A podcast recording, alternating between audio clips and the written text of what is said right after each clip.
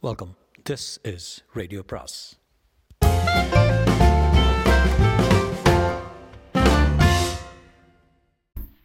அனைவருக்கும் அன்பு வணக்கம். சுஜாதாவின் மற்றொரு சிறுகதை. சிறுகதையின் பெயர் வித்யாவின் குழந்தை. வித்யாவின் குழந்தை.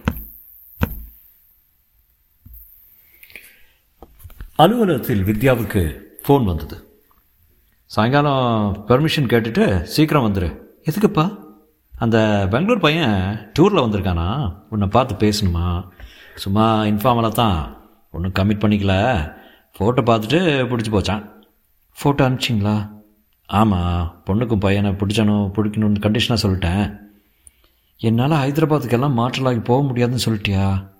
ஹைதராபாத்தில் பெங்களூரு. ஹேபிட்ஸ் எதுவும் இருக்கக்கூடாதுன்னு எல்லாம் சொல்லிட்டேன். தங்கமான பையனா? ஹெல்த் நட்டு ஜிம்மில் போய் எக்ஸசைஸ் பண்ணுவானா? ஆஃபீஸில் முக்கியமான கிளைண்ட் மீட்டிங் இருக்குது ஆறரைக்கு தான் வர முடியும். மற்ற விஷயங்களை சொல்லிட்டீங்களாப்பா? அதை அப்புறம் பேசிக்கலாம். எடுப்புலையே பயங்காட்ட வேண்டாம். இன்றைக்கி ஒரு நாளைக்கு பர்மிஷன் வாங்கிட்டு வர முடியாதா? அப்படி என்ன ஆஃபீஸில் இல்லைப்பா என்னால் வர முடியாது. ஆஃபீஸ் முக்கியமா லைஃப் முக்கியமா? நீ தான்ப்பா முக்கியம். சரி சரி. அஞ்சரைக்கு வந்துடு ஆ? அதுவரை பேசிகிட்டு இருக்கேன்.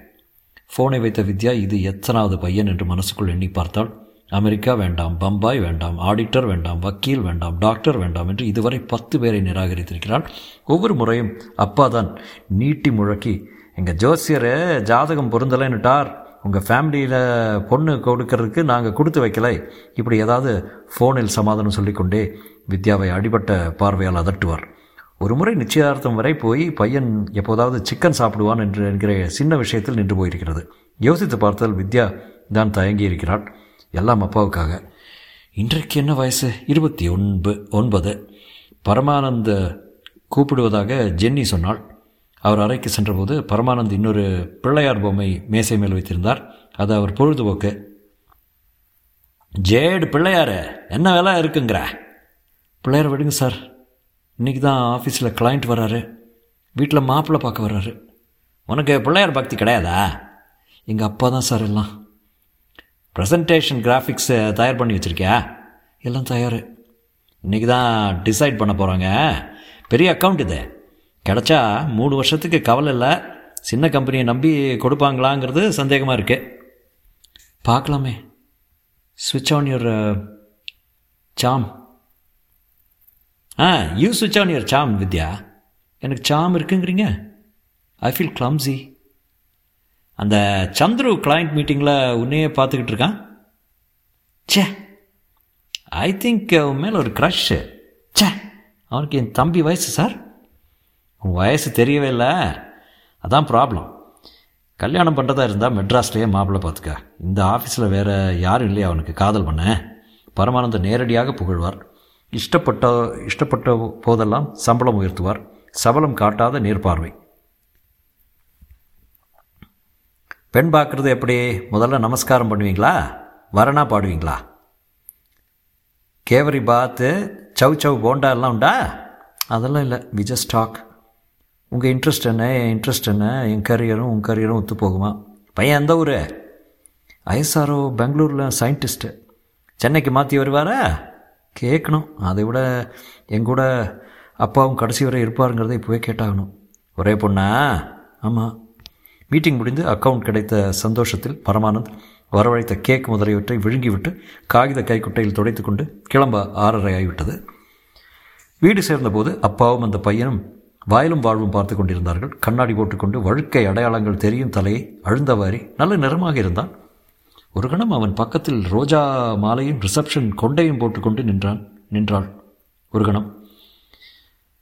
அவன் சாத்வீகமாக முழங்காலில் கை வைத்து உட்கார்ந்திருந்தான் மயிலாப்பூர் டைம்ஸை மூன்று தடவை படித்து நொந்து போயிட்டாங்க என்றான். சாரி ரொம்ப சாரி ஆஃபீஸில் மீட்டிங் இன்றைக்கி பார்த்து. அப்பா இவருக்கு ஏதாவது கொடுத்தீங்களா? பால் மட்டும் சாப்பிட்டாரு. காப்பி குடிக்க மாட்டானா? என்றார். நல்ல நல்லது உட்காருங்க. அல் அல் சேஞ்ச் அண்ட் கம் உள்ளே போய் முகம் கழுவி கரும்பச்சை சாரியை அவசரமாக சுற்றிக்கொண்டு பவுடர் திட்டிக்கொண்டு கொண்டு வந்தான். அவனை பார்த்ததும் லேசாக எழுந்தான். என்ன எழுந்திருக்கீங்க? நீங்கள் ஐஎஸ்ஆர்ஓவில் வேலை பார்க்குறதா எழுந்திருக்கீங்க? இந்த மெட்ராஸில் உங்கள் ஆஃபீஸ் இருக்கா? ஆ இருக்கேன் ஆனால் என் போஸ்ட்டுக்கு இங்கே மாற்ற மாட்டாங்க. ஐம் ஏ சீனியர் பர்சன் ஒரு முழு ப்ராஜெக்ட் என் பொறுப்பில் இருக்கேன். அப்பா குறிப்பிட்டு குறுக்கிட்டு நீங்கள் வரதுக்கு முன்னால் எல்லாம் பேசிட்டாமா?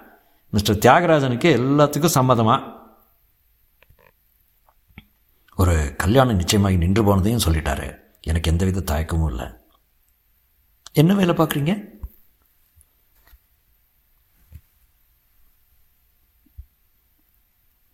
அதுக்கு உங்களுக்கு விலாவரியாக ரிமோட் டென்சிங் பற்றி சொன்னால் ரிமோட் சென்சிங் பற்றி சொன்னால் கல்யாணம் வே கல்யாணம் வேண்டான்றீங்க என்று சிரித்தான். வித்யாவை நேராக பார்க்காமலே அப்பாவையே பார்த்து கொண்டு பேசினான். என்னை பற்றி சொல்கிறேன் சார். நான் ஒரு மல்டிமீடியா மார்க்கெட்டிங் கம்பெனியில் அக்கௌண்டன்ட் எக்ஸிக்யூட்டிவாக இருக்கேன். நல்ல சுவாரஸ்யமான வேலை. அதனால் கல்யாணத்துக்காக விட்டு விட எனக்கு இஷ்டம் இல்லை பெங்களூரில் பிரான்ச் இருக்கா? இருக்குது ஆனால் சின்ன ஆஃபீஸு பெங்களூரில் எத்தனையோ மல்டி மீடியா கம்பெனிஸ் இருக்கு. அதில் உங்களுக்கு வேலை வாங்கி கொடுக்க வேண்டியது என் பொறுப்பு. வேலை நானே கூட தேடிக்க முடியும். எங்கள் அப்பா கூட எங்கூடவே இருப்பார். அதை சொன்னார் முதல்ல? ஆ சொன்னார். ஐ டோன்ட் மைண்டு பெங்களூரில் எனக்கு பெரிய பங்களாவே லீஸ் எடுத்து கொடுத்துருக்காங்க ஆஃபீஸில் உங்கள் பேரண்ட்ஸும் கூட இருப்பாங்களா? இல்லை. அவங்களுக்கு தனியாக பசவங்குடியில் வீடு இருக்கு. அதை விட்டு வரமாட்டாங்க. வித்யா அப்பாவை பார்த்தால் எல்லாம் சரியாக இருக்குமா? நல்ல ஃபேமிலி இவர் தாத்தா சர்வே ஆஃப் இந்தியாவில் டைரக்டர் ஜெனரலாக இருந்தவராம் பிரிட்டிஷ் காலேஜில் டைரக்டர் ஜெனரல் இல்லை சார் ரீஜனல் டைரக்டர் மறந்துட்டீங்களா? பெங்களூர் போய் அப்பா அம்மா கிட்ட கேட்டுட்டு ஃபோன் பண்ணுறீங்களா தேவையில்லை. நான் பார்த்து பிடிக்குதுன்னு சொன்னால் போதும். எல்லா பொறுப்பையும் எங்கிட்ட கொடுத்துட்டாங்க. உங்கள் டாக்டர் வெளிப்படையாக பேசுகிறது எனக்கு ரொம்ப பிடிச்சிருக்கு. நானும் வெளிப்படையாக சொல்லிடுறேன். ஐ லைக் ஹர் எங்களுக்கு கொஞ்சம் டைம் கொடுங்க. ஒரு வாரத்துக்குள்ளே சொல்லிடுறோம். தாராளமா. ஐ கேன் வெயிட் நான் வரட்டுமா? நைஸ் மீட்டிங்கா அவன் போனதும் வித்யா டிவியில் சப்தத்தை அதிகரித்தாள். அப்பா கோபத்தில் முகம் சேர்ந்து என்னம்மா நீ டிவியை நிறுத்து. என்றான். என்னப்பா அருமையான பையன். இந்த மாதிரி கணவன் கிடைக்க அதிர்ஷ்டம் பண்ணியிருக்கணும். நாசாவிலலாம் ட்ரைனிங் போய் எடுத்திருக்கான் வெளிநாட்டு சேட்டலைட் நிறுவனம்லாம் இவனை கூப்பிடுறானாம். கூப்பிடட்டும். சந்தோஷம். என்ன இப்படி விட்டக்குறவாக பேசுகிற உனக்கு கல்யாணம் பண்ணிக்க இஷ்டம் தானே கல்யாணம் பண்ணிக்கணுமா? என்ன இப்படி கேட்குற வாழ்நாள் பூரா ஸ்பிங்ஸ்டராக இருக்க போறியா? வயசு என்னாச்சு? என்னதான் கம்பெனி எக்ஸிக்யூட்டிவ்ஸு பத்து பதினஞ்சாயிரம் சம்பளம்னாலும் இயற்கை உனக்கு ஒரு ஒரு ரோல் தான் வச்சுருக்கேன். நீ கல்யாணம் பண்ண மறுத்தா நீ ஜென்ம எடுத்ததோட பாதி பர்பஸ் போயிடுறது சரிப்பா முதல்ல பெங்களூர் போகலாம். அங்கே எங்கள் பிரான்ச்சை பார்த்துடுறேன் அப்புறம் என்னென்ன வேறு வேலை வேலைக்கு சந்தர்ப்பம் இருக்குதுன்னு விசாரிக்கிறேன். அந்த பையன் அப்பா அம்மாவையும் சந்திக்கலாம். ஆ தட்ஸ் எ குட் கேர்ள் என்று சந்தோஷமாக அவள் முதுகில் தட்டினார் பெங்களூர் சிட்டி ரயில் நிலையத்தில் நிறுவ நிலையத்தின் அருகிலே ஒரு நல்ல ஹோட்டல் தங்கினார்கள். அப்பா தியாகராஜனுக்கு ஃபோன் செய்ததில் என்ன சார் எங்கள் வீட்டுக்கு நேராக வந்திருக்கலாமே ஹோட்டலில் போய் தங்கிட்டு. ஆ எப்படியும் உங்கள் ஊருக்கும் உங்கள் வீட்டுக்கும் வந்தால் வர வரதானே போகிறோம் இப்போ கார் எடுத்துகிட்டு வரேன். தடுத்தாலும் கேட்காமல் ஒரு நாள் லீவ் ஓட்டு விட்டு தியாகராஜன் வந்து எம்ஜி ரோடில் ரியல் இமேஜ் ஆஃபீஸ்க்கு அழைத்து சென்று ஒரு காமத் ஹோட்டல் நல்ல டிஃபன் வாங்கி கொடுத்து ரியல் இமேஜின் போட்டி கம்பெனியான ஆல்ஃபா இமேஜஸில் இன்டர்வியூவும் ஏற்பாடு செய்து விட்டான் அவளுடைய சிவியை பார்த்து அந்த இளைஞன் மிஸ் வித்யா எப்போ ஜாயின் பண்ணுறீங்க அதான் கேள்வி. ஆமாம் உங்கள் அனுபவத்துக்கு நீங்கள் எங்கள் கம்பெனிக்கு வரதான் நினைக்கிறதே அதிர்ஷ்டம் என்று சொன்னபோது வித்யாவுக்கு மிகவும் உற்சாகமாக இருந்தது. பசவங்கொடியில் தியாகுவின் பெற்றோரை சந்தித்தார்கள். பெரிய பழைய காலத்து வீடு. இருபுறமும் பல மாடி ஃப்ளாட்டுகள் முறைத்து கொண்டிருக்க பிடிவாதமாக ஒன் நைன் ஒன் எயிட்டை நினைவுபடுத்திய சுருள் ஓட்டு வீடு. தியாகு உங்களை பற்றி பூர்த்தி எல்லாம் சொல்லிட்டான் ரொம்ப ரொம்ப வருஷமாக தேடிக்கிட்டு இருந்த இருந்த உடுகி பொண்ணு இதாம்மா இந்த ஹொயில் ஹொலிட்டா? அப்பா திறந்த காலர் கோட்டும் மஃப்ளரும் பிரம்பு தடியுமாக டக்கன் ஹெரால்டு படித்து கொண்டிருக்க அம்மா இரண்டு மூக்கிலும் வைரம் ஜொலிக்க கீரணி பழம் போல சிவப்பாக இருந்தாள். பாசோசே என்று இப்போதே கூப்பிட ஆரம்பித்து தியாகு ஈகத்தானே சம்மதம் சொல்லியிருக்கான்? அதிலே எங்களுக்கு தும்ப சந்தோஷா என்றாள். அவர்கள் பேசும் தமிழ் வசீகரமாக இருந்தது. அவர்கள் வீட்டு நாய்க்குட்டி வித்யாவை சந்தேகமாக முகர்ந்து பார்த்துவிட்டு அங்கீகாரம் கொடுத்து மடியில் தாவி ஏறிக்கொண்டது. ஜூலியும் ஓகே சொல்லிட்டா. நீதாம்மா இந்த வீட்டிற்கு டாக்டர்ங்களா எளிய மனிதர்கள்.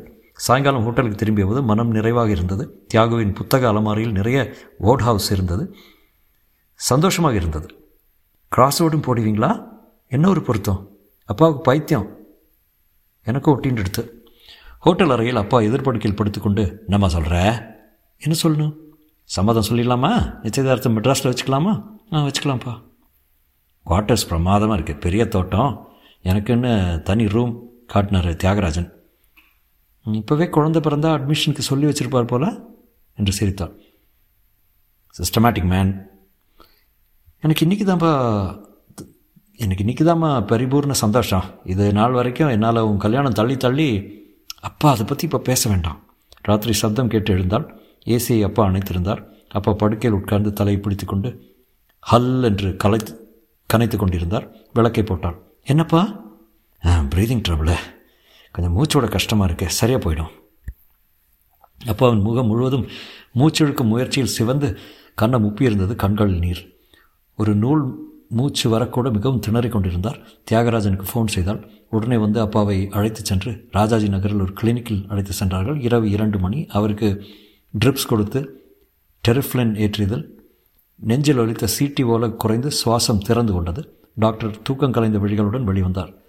சார் இதுக்கு முன்னாடி உங்களுக்கு ஆஸ்மேட்டிக் அட்டாக் வருமா சார்? வரும் ஆனால் இத்தனை தீவிரமாக வந்ததில்ல. என்ன கொடுத்தீங்க ஆக்சிஜனா? பெங்களூரில் போ போலன் ஜாஸ்திமா அதோட காற்றுல ஈரம் லேசாக குளிரெல்லாம் சேர்ந்து ஆஸ்மாக்காரங்களுக்கு சரியான ஊரே இல்லது பயப்பட இல்லை. எப்போ ஊருக்கு போகிறீங்க மிஸ்டர் சுப்பிரமணியம்? நாளை ராத்திரி என்று தெரிவினார் முடிஞ்சால் பகல் வேலையில் பிரயாணம் செய்யுங்க. பங்காரப்பேட்டை தாண்டினதுமே சரியாக போயிடும் பாருங்கள் இந்த ஊர் அப்படிப்பட்ட ஊர் ஆஸ்மாக்காரங்களுக்கு ஒத்து வராது. மதியம் பிருந்தாவன் எக்ஸ்பிரஸில் புறப்பட்ட போது தியாகராஜன் மே மாதம் ரெண்டாம் தேதி என் பிறந்தநாள் அப்போ எப்போ அப்போ நிச்சயதார்த்தம் வச்சுக்கலாம். இல்லை மிஸ்டர் தியாகராஜன் நாங்கள் ஊருக்கு போய் கன்ஃபார்ம் பண்ணுறோம் என்றான். வாடிய மீன் எல்லாம் தீர்மானிச்சாச்சு. என்ன தீர்மானிச்சாச்சு? உங்களால் பெங்களூர் விட்டு வர முடியுமா? இந்த ஐஆர்ஐஎஸ் ப்ராஜெக்ட் முடிகிற வரைக்கும் முடியாது. பிற்பாடு யோசிக்கலாமே. உங்களால் எப்போவுமே பெங்களூர் விட்டு வர முடியாதா? எதுக்கு விடணும்? நல்ல ஊர் பெரிய வீடு. அப்பா அம்மா உறவுக்காரங்க. அத்தனை பேர் இருக்காங்க. எப்படி எப்படி வருவீங்க? சொல்லுங்கள் ஷார்க் வேண்டாம் வேணால் மாற்றிக்கலாம் ஷா ஷார் ஸ்ரீஹரிகோட்டா? ஆ. அப்போ பார்த்துக்கலாம் அப்பாவால் பெங்களூரில் வாழ முடியாது. What you mean there is a solution வாழ போகிறது நீங்களா அப்பாவா? அவர் தனியாக மெட்ராஸில் இருக்கட்டும். இல்லை சார். இந்த ஒரே காரணத்துக்காக தான் நான் எட்டு முறை தள்ளி போட்டிருக்கேன். அவர் என் கூட இருந்தாகணும். ஏன்னு கேட்கலாமா? நமக்குள்ள தீவிரமாக ஏதாவது உறவு முறை வந்து காரணத்தை சொல்கிறேன் ப்ளீஸ் அவன் முகத்தை பார்க்க பரிதாபமாக இருந்தது. வாரம் வாரம் போய் போய் அடிக்கடி பார்த்துடலாமே. என்னது வித்யா? இல்லை அவர் எங்கூட தான் இருக்கணும். எங்களால் பெங்களூர் வர முடியாது பாருங்கள் எப்படி மூச்சு வாங்குறது? எங்களை பிடிக்கலையா உங்களுக்கு? அப்படி இல்லை சார் எங்களுக்கு பாக்கியம் இல்லை. அப்பா இன்னும் மூச்சு வாங்கி கொண்டிருந்தார். எப்பா ரயில் புறப்படும் என்று கேட்டுக்கொண்டே இருந்தார். ரயில் புறப்பட போகிறது என்றாள் தியாகராஜனை பார்த்து. சரி நான் வரேன். இன்கேஸ் நீங்கள் முடிவை மாற்றிண்டா நிச்சயம் ஃபோன் பண்ணுறேன் கை கொடுக்க முற்பட்டவனை வணங்கினாள். சென்னைக்கு வந்ததும் அப்பாவுக்கு சரியாகிவிட்டது. உங்களால் பெங்களூரில் இருக்க முடியாதுப்பா. எதுக்கு போட்டு சிக்கலாகிக்கணும் இருந்தாலும் நீ செய்தது நல்லாவே இல்லை. அருமையான மாப்பிள்ளை. பையனை வேணாம்ட்டியே. சிந்துபாத் கிழவ மாதிரி நான் உன் முதுகில் உட்காந்துட்ருக்கேன் சே அப்படியெல்லாம் பேசாதீங்கப்பா. எப்போதாம்மா கல்யாணம் செஞ்சுப்ப? அவசரம் இல்லைப்பா. எனக்கு செத்து போகணும் போல் இருக்கு. செத்து போனால் எல்லா ப்ராப்ளமும் சால்வ் ஆயிரும். எதுக்காக இந்த மாதிரி தியாகம் பண்ணி என் உயிரை எடுக்கிற? தியாகம் இல்லைப்பா இது. பின்ன? கைமாறு எனக்காக. என்னை வளர்த்து வளர்க்குறதுக்காக நீங்கள் பண்ணது தான் தியாகம். அம்மா செத்து போகிறப்ப எனக்கு என்ன வயசுப்பா? மூணு. மறு கல்யாணம் பண்ணிக்காமல் என்னை தாயாகவும் தந்தையாகவும் இருந்து வளர்த்ததுக்காக ஒரு அரைக்கால் இன்ச்சாவது நன்றி தெரிவிக்க வேண்டாமா? எனக்கு அவசரம் இல்லைப்பா. இப்படியே போனால் நீ கல்யாணமே இல்லாமல் காலம் கழிக்கணும். போனால் போகிறதுப்பா எனக்கு ஒரு முக்கிய முக்கியமாக படலை. Yeah biological role Vidya. பிள்ளை பத்துக்கிறது அதானே? அம்மா உங்கள் அம்மா போகிறதுக்கு முன்னாடி என்கிட்ட சொல்லிட்டு போயிருக்கா. வித்யாவுக்கு கல்யாணம் ஆகி குழந்தை பிறக்கிறப்போ மறுபடி ஜென்மம் எடுப்பேன். உங்களை எல்லாம் பார்க்க வருவேன்னு. வித்யா அவர் கையை பிடித்து கொண்டாள். அவர் கண்களில் கண்ணீர் திரண்டதை சிரமப்பட்டு கண் சிமிட்டாமல் தடுத்தும் ஒரு முத்து தப்பித்து மணிக்கட்டில் தெரித்தது அம்மா. அம்மா எனக்கு கனவுல அடிக்கடி வருவாப்பா. எப்பவும் அப்பாவை சரியாக கவனிச்சுக்கோன்னு தான் நம்ம சொல்லுவா. எனக்கு கல்யாணம் குழந்தையெல்லாம் முக்கியம் இல்லை நீங்கள் தான்ப்பா என் குழந்தை என்றாள் வித்யா. முற்றும்.